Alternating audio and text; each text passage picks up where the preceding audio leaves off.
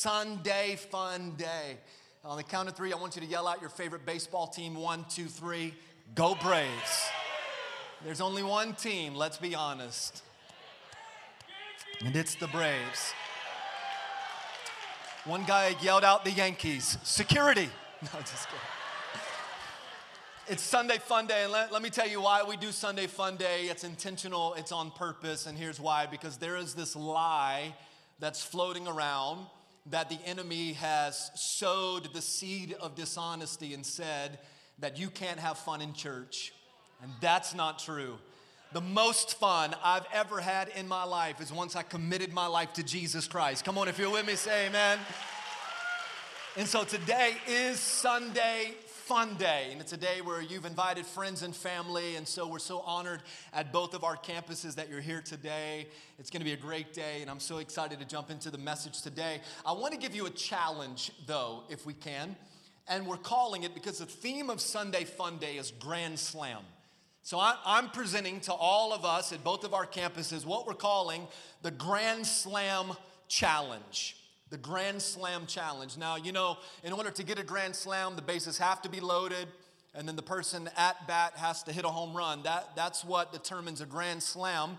Bases are loaded, and then a home run is hit, you get a Grand Slam. So I'm gonna give you all four bases of the Grand Slam Challenge because I want you to, I want you to take advantage of the challenge. If you're competitive like I am, and somebody puts a challenge in front of me, I'm all about that. So here's the challenge. The first, the first part of the challenge is today. And you did it. You showed up. Come on, give yourselves a big round of applause. You made it. You made it on Sunday Fun Day. Now, the second part of the challenge is this is I want you to show up next Sunday. Next Sunday is Palm Sunday. It begins the Holy Week for us as Christians. And so next Sunday is going to be a great day at both of our campuses. And I want you to come and be a part of that. As a matter of fact, one of my really good friends, Chris Estrada, who is a national and international speaker, he's going to come and be sharing the message. I'm going to be here, but he's going to come and preach because he's got a word. I'm excited to do that. And then that's going to give me a couple of weeks to really allow God to continue to speak the word that he's put in my heart for Easter Sunday which is the third part of the Grand Slam Challenge. I want you to show up on Easter. If you're gonna go to church any Sunday, you gotta go on Easter Sunday now, isn't that right? So I want you to come on Easter Sunday.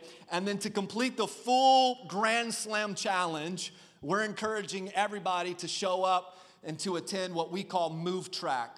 Move Track is a great way for you to discover more about the life of your church, more about our vision and our mission, how we operate. Plus, we get to learn about you. We give you a spiritual gifts test, we give you a personality assessment so that you can see how God has wired you. So, if today, if you're new to the church and then you take the Grand Slam Challenge, you would complete that challenge by checking out Move Track because there you could even make a decision to say, hey, I want this to be my home church. And we're a little biased around here, but we believe that at both of our campuses, this is the best church this side of heaven. Come on, if you believe it, say amen. I love it. So, this is the Grand Slam Challenge. Everybody got it? If you got it, both campuses say, I got it. Lock it in, all right? So, you showed up today, attend next week, attend Easter Sunday, and then check us out for Move Track, and you won't be disappointed. Talking about Easter, I want you to write this down because we've got multiple gatherings that are happening on Easter weekend. So, for those of you that are part of our South Metro Atlanta campus, we've got three different gatherings for you to choose from. So, as you make preparation for that weekend, we've got a Saturday night service that starts at 6 p.m. We've got two Sunday morning gatherings or services that start at 9 and 11 a.m. All three of these are absolutely identical in terms of the order of service and the message and all of that. So if you'd like to come on Saturday night so that you can have Sunday to spend with grandma or do whatever your family uh, traditions are, that's a great opportunity there. And then again, Sunday morning at 9 and 11. And then at Go Church at our Germantown campus, they've got a 10 a.m. gathering. And I'm telling you now, Go Church family, you want to show up early to make sure that there's a seat for you. If not, you may have to stand up the side of the, the, the in the movie theater. That place is going to be packed. And so you can see all of the gatherings that are happening on Easter weekend. So I hope that you make plans to be a part of what God is doing. It's going to be a great day. And if you're traveling that weekend, listen to my heart for a moment. Just be in church somewhere. Isn't that good? Just be in church somewhere. Anybody thankful for Easter? Come on now, I'm excited. All right. So today is Sunday Fun Day, and I'm, here's what I'm going to do. I'm going to give you five questions that I believe will transform your life. Five questions that I believe will transform your life. Now, all of the questions are going to be baseball themed because that's what today is. It's Grand Slam Sunday Fun Day. So, all of the questions are themed around this idea of baseball or sports.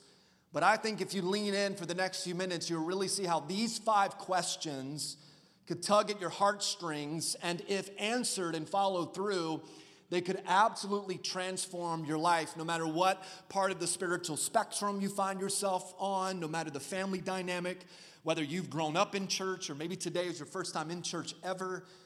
You get these five questions and you process them, you think on them, and you answer them. I believe that they're really going to transform your life. Now, I'm only going to answer four of the five questions. And then at the end of the gathering at both of our campuses, our campus pastors, they're going to come and they're going to give you the most challenging question that anybody could ever ask you. They're going to give you the most challenging question that you could ever ask yourself. And so I want to jump in today. All right, if you're ready, sound ready, both campuses? Get something to write with. Here we go. Question number one. Again, all of them are baseball themed. This is an important one. Who are my teammates? Who are the people on my team? And I think, if I'm being honest, this is one of the most important questions that you could ever ask yourself. And here's why. Because, ladies and gentlemen, who you surround yourself with matters. You know, Kimberly and I, we were youth pastors for a long time, and we had one sermon that we always preached. And the idea or the, the, the, the heartbeat of that message was this You show me your friends, and I'll show you your future.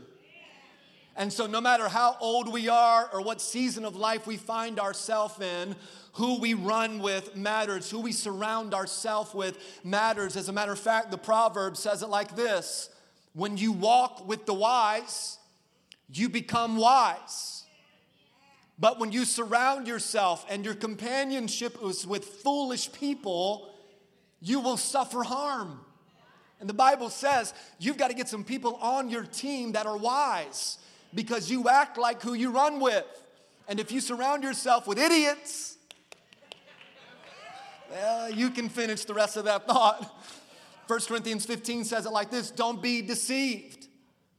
Bad company corrupts good morals. I'm talking to everybody today, but let me talk to the teenager that's in the room at both of our campuses for a moment. This is why your parents, they have guidelines, they have rules, they have restrictions on who you can hang out with listen to me, teenager. It's not about uh, rejection, it's about protection. Because when you get connected to bad company, it will ruin the good morals that your family has tried to bring you up with. Come on, help me preach. And this is a hard truth, but it is the truth.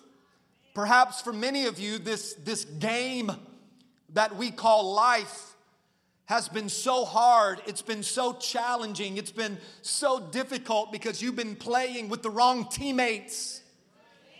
You put people on your team that aren't pushing you towards the potential and the destiny that's on the inside of you. You put people on your team that are pulling you away from that potential and that destiny. And let me tell you, you need people that will always push you towards what's best and not people that will pull you away from what's best. You need people that will push you towards the goals, push you towards the dreams, push you towards the objectives that you set. You don't need people that tell you you'll never make it, you'll never amount to anything, there is no hope for a better future. And let me tell you this lean in here too. You need people that will push you towards Christ, not people that will pull you away from Jesus. And so, if you're playing with teammates that are making you do things that are contrary to the Word of God, get a new team. Come on now. And here's why. And this is what I believe because you'll never be able to do all that God wants you to do until you get the right people around you. You'll never be able to do everything that God wants for you to do until you get the right people on your team. And this is what I've learned those who accomplish great things are those who have great friends. Let me say it again. Those who accomplish great things are those who have great friends. some of my worst decisions in my life, some of the dumbest decisions that I have ever made in my life were made because I was influenced by bad teammates. Some of the, the guilt and the regret that I still have today, and thank God that it's covered by the blood. Somebody say, Amen, the blood of Jesus. But I look back and I think, man, some of the bad decisions that I've made, I made because I had bad teammates that told me, you should do that, you should go there, you should be involved in that. And it led me down the path of destruction. So, who are your teammates? And I was thinking about this and I couldn't help but consider King David. King David was known as a man after God's own heart. And King David was far from perfect, but he saw the potential that was on the inside of him, and so he often surrounded himself with people that would set him up for success and not put people on his team that would tear him down in failure. And over his lifetime, I mean, and, and a lot of people followed David. At one time, David had what were called David's mighty men, which were made up of about 30 different incredible warriors. But over his lifetime, I think I can summarize his most intimate friendships with three different types of people. And I think you and I, we need these same types of people in our life as well. See, when David was a boy, he had a mentor friend named Samuel. And Samuel saw something in David that David could not see in himself. Don't we need people like that? Samuel saw something inside of David that David's own family couldn't see that David possessed. That there's a lot to the story of Samuel and David's mentor friendship. But here's one verse in 1 Samuel 16. It says this Then Samuel he took the horn of oil and he anointed David in front of all of his brothers, in front of all of his family. Because if you know anything about the story, God sent Samuel to anoint one of the sons of Jesse as king, and Jesse presented all of the sons except for David. And Samuel knew, nope, there's something special about this David. And so Samuel said, Do you have any other sons? And they said, Well, we got one more, but he's out in the pasture. He, he's protecting the sheep from lions and tigers and bears. Thank you. And he said, Bring him to me, and we will not sit down until he shows up. David shows up, and then Samuel, because of the confidence of the anointing on David's life, he anointed him in front of his brothers, and the Spirit of the Lord came mightily upon David from that day forward. But that wasn't the only relationship. Another relationship that David had that really helped him to accomplish great things is that he had a best friend named Jonathan. Jonathan walked in when everybody else was walking out. And Jonathan would say things like this to David God chose you to be king. And whatever I can do to help you get there, I'm all in. And listen to me, several times Jonathan even risked his own life to protect the life of his dear friend David. One verse, I could give you a ton, but one verse is 1 Samuel 18. It says, Now it came about when he had finished speaking to Saul that the soul of Jonathan was knit to the soul of David. And Jonathan loved David as himself. Ladies and gentlemen, that is a best friend if you ever had one. The type of friendships that we need is, are people that would put their life on the line to protect yours. That would walk in when everybody else walked out. But Samuel and Jonathan weren't the only types of relationships or friendships that David had. David also had somebody that wasn't afraid to speak the truth. See, David, even with these close friends, he still got himself in a mess. David became very arrogant. He became very uh, greedy. He became very self sufficient and felt like he could rely on his own strength. And so then there came a friend named Nathan. And Nathan took off the gloves, if you know what I'm talking about. And we all need these types of friends because the truth is this we all have blind spots. We all have areas in our lives where we need a friend to say, Look, you don't need to do that.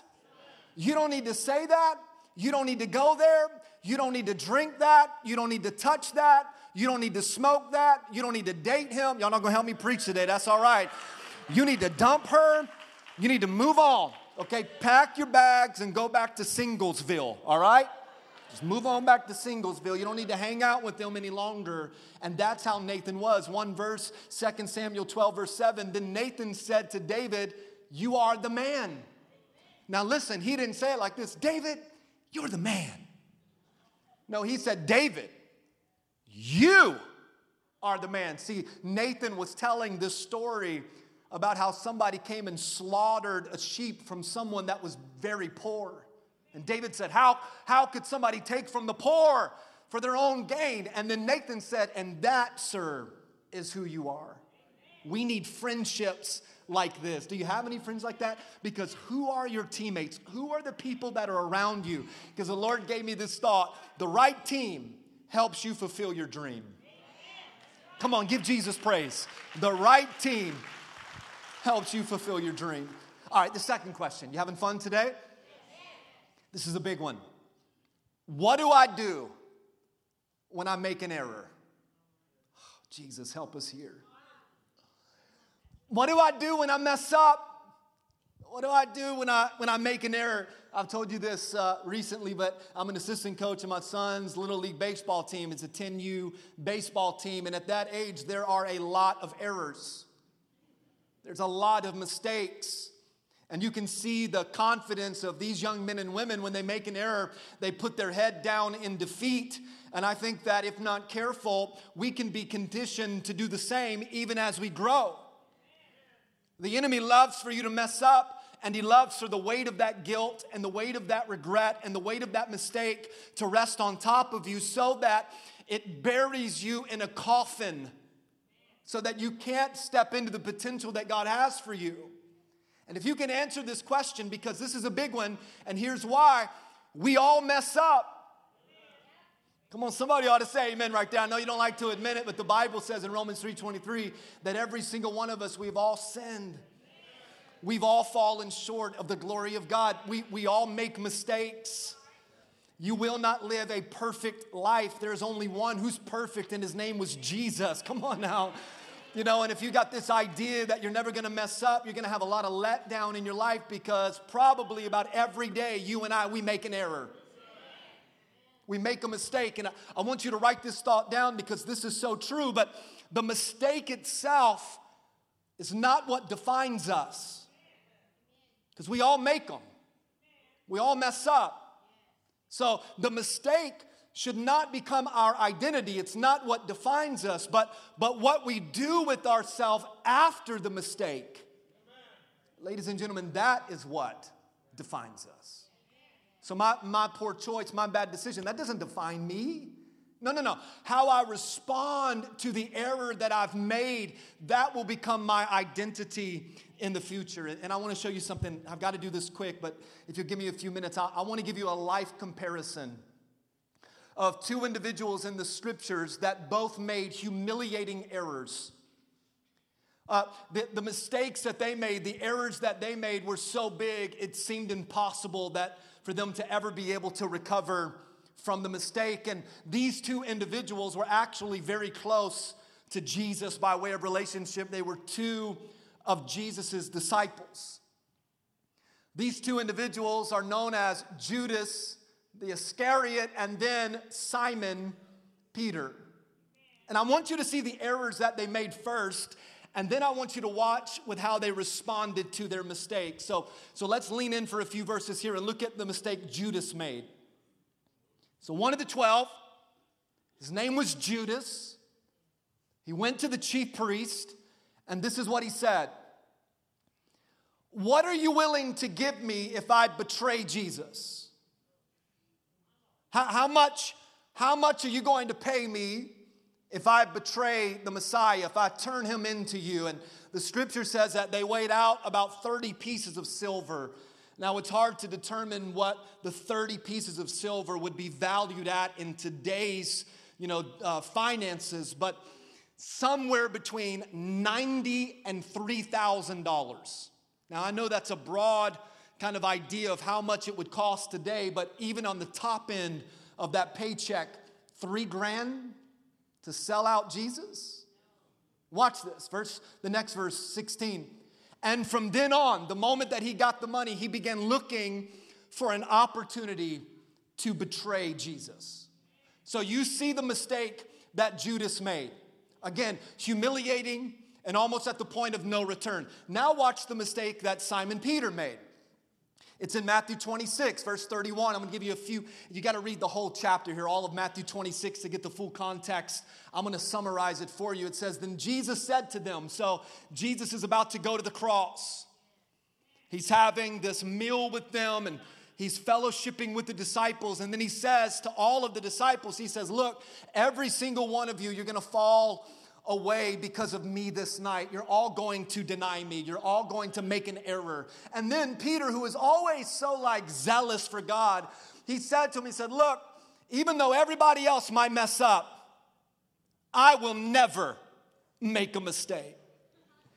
Can I tell you that pride always comes before the fall? He said, Hey, I know that all of my other brothers, they're gonna mess up, but for me, I will never mess up. And Jesus rebukes him and he said, Truly I say to you that this very night, before a rooster crows, you will deny me three times. And from verse 35 all the way through the remainder of the cha- chapter, you see Peter making mistake after mistake after mistake. And when he made the third mistake, here's what happened he cursed. He began to swear. And he said, I don't know this man. And immediately, what happened? Cock a doodle doo. the rooster crowed. I want you to think about this just for a moment. Both of these men betrayed Jesus. Both of these men made an error. Both of these men sold Jesus out. But the only difference at this point in their decision is that only one of them got paid for it. They both sinned, they both messed up. But I want you to see the difference of the outcome of these two people. Because it's almost mind blowing. Because listen to me, and I showed you this a moment ago and I said it, but the mistake is not what defines us because we all mess up. And we're going to continue to mess up. Thank God for His grace because His grace is sufficient. But what do we do after the error? What do we do after we mess up? Listen, every time a batter gets up to the plate and he strikes out and he comes to the dugout, what does the coach say? The coach says, Get him next time. Keep your head up. Because in sports, it's all about confidence, it's all about the mind game. And when you lose it up here, you'll lose it in here. Come on, somebody. So it's not about the mistake itself. God knew that you and I would mess up. And so he sent his only son Jesus to cover all of the multitude of sin that you and I would do. But guess what? We're alive. So when we mess up, how will we respond to the error? Watch Judas's response. Then when Judas had betrayed him, he saw that he had been condemned and he felt remorse and he returned the money. It's too late. The decision was already made. He took the money and he gave it back to the chief priests, back to the elders, and watch what happens. And he says, I've sinned by betraying innocent blood. And then they said this they said, What is that to us? And I want you to see these four words because this is the plot of the enemy. They said, See to that yourself. And here's what Judas did in the next verse Judas threw the pieces of silver into the temple, into the sanctuary. He departed and he went away and he hanged himself. The error was so catastrophic that he couldn't handle it. So he committed suicide. He took his life. He stopped living. Can I tell you, church, when you mess up, this is the ultimate goal of the enemy. The Bible says in John 10 10 that the enemy comes to steal, kill, and destroy. He took his life. Now, now watch the outcome of Simon Peter, though. Because the next time we read about Simon Peter after his error is on the day of Pentecost. And now all of a sudden, Simon Peter is standing on the balcony of a two story apartment building, and this is what he's doing he's preaching. And I want you to see these first few words because he's not alone. He's standing with the other disciples. And watch, he raises his voice and he preached to them in verse 40. And Peter continued preaching. And I just wanted to highlight this. He preached for a long time. So when I go long, I'm just trying to be like people in the Bible. So I just want you to see that. One story is Paul, the Apostle Paul, preached so long that a teenager got tired and fell asleep and fell out of a window. And nobody's died while I'm preaching, so all is good, you know? So he's preaching and he's urging all of his listeners save yourselves from this crooked generation. I gotta hurry, but listen, both of these men deny Jesus. Both of them make an error. But one of them commits suicide. And the other, Jesus declares, It is on you, on this rock, that I will build my church, and the gates of hell will not prevail against it. What's the difference? because everybody makes mistakes and they were no different. They made theirs. Have you ever wondered why, why, why do people make an error, but their outcome in life is different than my outcome in life when I've messed up too? And I'm gonna tell you, here's the answer it's because how they handled the other side of the mistake. See, in Matthew 27, verse number four, and you read it, they instructed Judas, see to that yourself Here's the point that I'm trying to make the difference is this Judas tried to handle his error alone. So he walked away from his friends, he walked away from his church. He walked away from the one that was there to save him, and he tried to handle the, the error all on his own. And let me tell you, the enemy loves that. The Bible likens us to sheep, and the enemy loves to get a sheep out of the flock out of the fold because when we get isolated, we're more susceptible to the attack of the enemy. Come on now. And Judas thought, the weight of the error, the weight of the guilt, the weight of the shame, and some of you may be feeling that. He thought, I can handle it by myself in church. You can never handle it alone. While Peter went back to the group, Peter recognized, I cannot handle the error that I've made by myself. I need my friends. I need my covering. I need my church. I need my accountability group. Do you see that? So when you make an error, never let the mistake define you. Never let it define you. And never try to handle the mistake on your own. That's why God gave us the church. It's why God gave us family. So that when we mess up, there will be people there to help you get up and keep on going. Come on, that's a great place to put your hands together. Come on, a little bit louder, both campuses. Come on. Woo. This is good, right?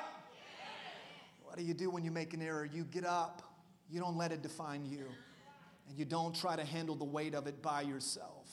Here's a third question. I wish I could. This is a whole series, by the way. But I'll take the time that's given to me today and, and get through all four of these, and then the campus pastors will finish on the last one. The third one is this Who is my opponent? On the count of three, both campuses ask this question aloud. You ready? One, two, three. Who is my? You know, this is a big one. Because in sports, knowing your opponent is everything. Uh, to summarize this question in one, one uh, word, this would be considered preparation. You're preparing for the game, you're preparing for the battle, you're preparing for the conflict. There's actually a pretty famous mantra that says if you fail to prepare, then you prepare to fail. And one way that, that players and one way that, that teams will prepare is by watching game film. So they'll sit in a room and they'll put game film on the screen for two reasons. There's more than two, but let me give you the primary two reasons that players and teams will watch game film. The first reason is this because as they watch game film, they're able to study the strengths and the weaknesses of their opponent. but they also watch game film so that they can study the strengths and the weaknesses of themselves. Watch this, hear me. The teams who best know the strengths and the weaknesses of their opponents, and the teams that know best the strengths and the weaknesses of themselves, are the teams that have the greatest advantage to win because they've prepared. And I got to do this so fast. But you need to know this. You want to know who your opponent is? The Bible says in Ephesians 6 you don't wrestle against flesh and blood, but your battle is against principalities and powers and rulers of the darkness of this world. Let me summarize all of that into this thought. Your opponent is the devil, it's Satan. It's his purpose is to steal, kill, and destroy. We talked about that, but he's not your only adversary. You can also be your greatest opponent. So here's what I want to do really quick I want to look at the game film of the devil. Because the devil isn't as smart as we give him credit for. See, from the beginning of humanity, the devil attacks every opponent with the same three keys. His game plan never changes. It always starts with doubt, then it moves to deception, and it ends with destruction. This is his game plan when you watch the film of the enemy, this is what he does person after per- person, purpose after purpose, calling after calling. He looks at an individual, he looks at a marriage, he looks at a teenager, he, he looks at someone that's trying to do right, and he starts with doubt. And doubt will always lead to deception, and deception always leads to destruction. It started in Genesis with Adam and Eve. God said, Look, this is paradise and it is yours. All of it. But, God said, don't eat from that one tree. Don't, don't touch that one tree. Now, you and I, when we read the story, we think, come on, how foolish can they be? But it's like when you were a kid and your mama said, don't touch the cookie jar. But you're gonna touch it anyway, right? So God said, You can have it all except this. And then what did the enemy do? You can read it at your own time, beginning in verse number one of chapter number three. He said, Did God really say? Did God really say not to eat of that? And he said, Surely. And then he leads to deception. He says, Surely you're not going to die. God just doesn't want you to eat that because if you eat it, you'll be like him. Your eyes will be open to wisdom and knowledge.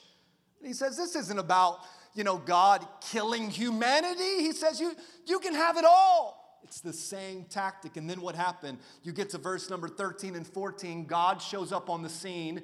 Adam and Eve, they know that they're busted. And God says, Now there is a curse. Now there is a curse. I'm helping you today. And I hope it's being received well because this is the plan of the enemy. He wants to present doubt. He wants you to be de- uh, to have deception, to be deceived, and then ultimately he wants there to be destruction over your family. Do you see that? But I think a lot of times we put the blame on the enemy when all of our problems is not just the enemy's fault. I'll get a couple of you to say amen to that, and that's okay. But sometimes the greatest difficulties in our life happen because of self inflicted stupid storms where it's not God's fault, it's not the devil's fault, pardon the grammar, but it's your fault. Like it's me and you, and at the end of the day, all responsibility falls on us. And if you're taking notes, write this down because I really believe that our greatest battle is often against our own flesh. Now, I know that we're fighting spiritual warfare. I know that there's an enemy that wants to kill, steal, and destroy, that wants there to be doubt and deception and destruction. But listen to me sometimes our greatest battle is this it's our flesh. And you have to remember that we were all born into sin. We live in a sin filled world, and we've got this sin nature. And because of the doubt and the deception, and the destruction caused by the enemy at the beginning of humanity, you and I, lean in for a second, I'm almost done. You and I also are tempted by three things. So you can't just look at the game film of the enemy to know your opponent, you have to look at your game film too. And in 1 John 2, we see what we wrestle with. The Bible says, For everything in the world, the lust of the flesh, the lust of the eyes, and the pride of life comes not from the Father, but it comes from the world. So, you want to see your game film? Rick Warren summarized this scripture into our game film, the three things that you and I are always tempted with. You ready? Watch this gold, guys or girls, and glory. I want more money. I want more things. I want material possession. I want more stuff. I never can drive a nice enough car. I can never wear the nicest of clothes. I can never have the nicest of house. I can never make enough money. And there's not much of a problem with the desire to accomplish more and be more because the root of evil isn't just the cash, it's the love of it. The desire to make more cash, make more money, and we get caught up in the lust of the flesh. I want, I want, I want. And come on, let's be honest, we live in a very consumeristic country. But it's also the lust of the eyes. This is why so many people they have no problem having intimacy before they get married. Maybe I'm from the old school, but my mama always taught me that there ain't no bing bing without the ring ring. Come on now, you know what I'm talking about? like you save yourself for holy matrimony. Do you, you get that? It's here that, that men and women won't commit to marriage, but they'll be content with cohabitating and living together. Now, I know that's not a popular sermon, but you need to know the truth because this is the game film on you. That we get caught up with the lust of the flesh and then the lust of the eyes. You getting me? And then we also get caught up in glory, the pride of life. I want recognition. I want fame. I want acknowledgement. I want status. I want achievement. And this is a very slippery slope. So you have to know who your opponent is, and your opponent isn't just the enemy who presents doubt and deception and destruction, but your greatest battle is also your flesh. To overcome the lust of the flesh, the lust of the eyes, and the pride of life. I know this may not feel like the great, greatest place to say amen, but can you do that today? Come on, because this is truth in Jesus' name, and it's the truth that will set you free. One more question for me, and then our campus pastors will close. What do I do when life throws me a curveball? You know, I actually inserted this question about midweek because I know what this feels like. I don't know, there's this thought that I had that life would, and the success of life and the growth to life would be linear. You would start here and then you would just soar. but how many of you know that life is not like that?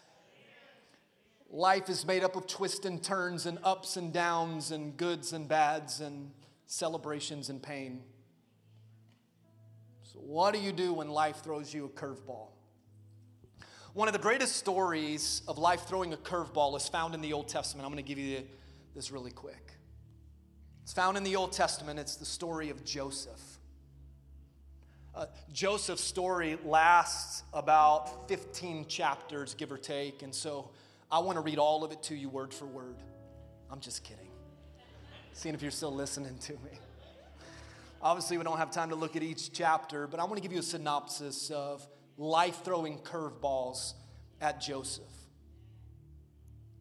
Beginning in Genesis chapter 37, we learn that Joseph was the 11th son of Jacob. It was his first son through his, watch this, favorite wife, Rachel. In Genesis 37, we're introduced to Joseph as a teenager. He's 17 years old and He's taking care of the flock with his brothers.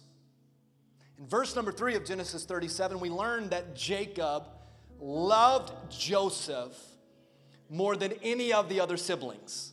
I can relate to that because I'm the favorite in my family too. I hope my siblings are watching, baby.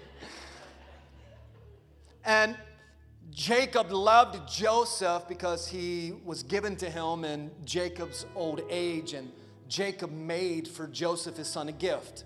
And you know this, even people that don't uh, come to church often or read the Bible a lot, they've heard about Joseph's coat of many colors. So he made this coat for him. And, and the brothers knew that their father had this great love for Joseph, and, and they hated their brother for it. To make matters worse, Joseph was a teenager, and so he wasn't fully mature in his thinking. And he comes to them and tells them about a dream that he has. And in the dream, he says, All of you, brothers, were bowing down to me because I am the authority. Well, they didn't like that. They already hated him, and now they wanted to kill him.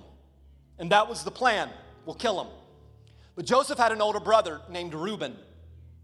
And Reuben said he objected to outright murder, and he convinced his brothers, let's just bury him in a pit. That's a good idea. And then Reuben planned, I'll come back later and I'll free my brother from the pit. Well, by the time Reuben came back, the brothers had already sold Joseph as a slave. Can I just pause right here and just give you some encouraging news? You thought your family had dysfunction? Come on now.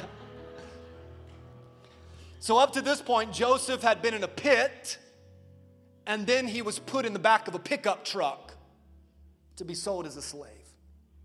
In chapter number 39, we learn about a guy named Potiphar. Potiphar was an officer to the Egyptian ruler Pharaoh, and Potiphar actually bought Joseph out of slavery. In verse number four of chapter 39, Joseph found favor with Potiphar, and so Potiphar placed Joseph over all of the affairs of the house. Now Joseph is in charge of everything that Potiphar owns. And in verse number six, we see that Joseph was handsome, and we learn that Potiphar's wife had eyes for Joseph. So she tried to seduce him. She tried to lure him and tempt him, and at every turn, he would say no. And I want you to consider this because that is a miracle in itself that a young man who now has no family, he's been in a pit, he's been sold into slavery, etc., is able to resist the temptation of a beautiful woman standing there with no clothes on. Well, she didn't like that she couldn't seduce him, so one day she grabs him as he's trying to escape and rips a piece of his clothing, and she uses that clothing as false evidence that they had been together. If you're with me, say I'm there. Well, when she told Potiphar, her husband, what had happened, the Bible says in verse number 20 of, Genesis, uh, of chapter 39 in Genesis that Potiphar became angry and put him into prison. Curveball, curveball, curveball. So, just to recap, he's been in a pit, he's been in the back of a pickup truck, and now he's in prison. While he's in prison, a couple of guys have a dream. And through the Spirit of the Lord, Joseph is able to interpret their dreams. And this begins to spread about this kind of supernatural ability that Joseph possesses. And in chapter 41, one day, Pharaoh, the ruler, has a dream. And he wonders, who could interpret the dream that I have? And I'm gonna give you one guess. Guess who they called? Joseph. You all are so smart. He interpreted the dream of Pharaoh, and Pharaoh was so impressed that Pharaoh put Joseph second in command. He was literally over everything. There was only one person with more power, one earthly person with more power, and it was Pharaoh. So watch this. He goes from the pit to the pickup truck to prison, and now he's in a palace. Genesis 42. Pharaoh's dream was about a famine, and the famine hit the land, and Jacob's father and the brothers were running out of food. So Jacob heard that they're selling grain in Egypt. And so he sends Joseph's brothers to go buy some grain. One more guess. Guess who's in charge of the selling and the distribution of the grain? Joseph. The brothers show up, they don't recognize him, and they bow down in front of him. I feel the Lord just as the dream was foretold.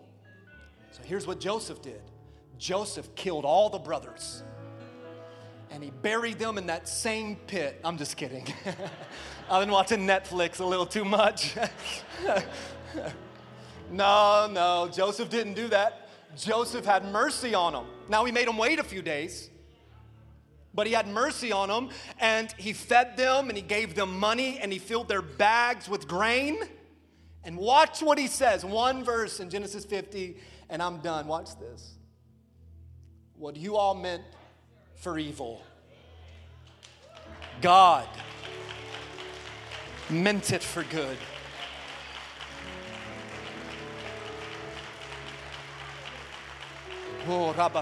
What human for evil, God meant it for good. You want to know what to do when life throws you a curveball? With every curveball, you realize what was meant for evil.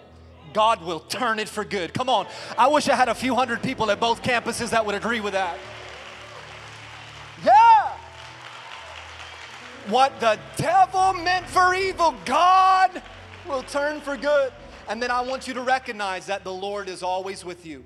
All through that story, and I don't have time to show you, but the scripture said in the pit, in the palace, in the prison, etc., he said, and the Lord was with Joseph.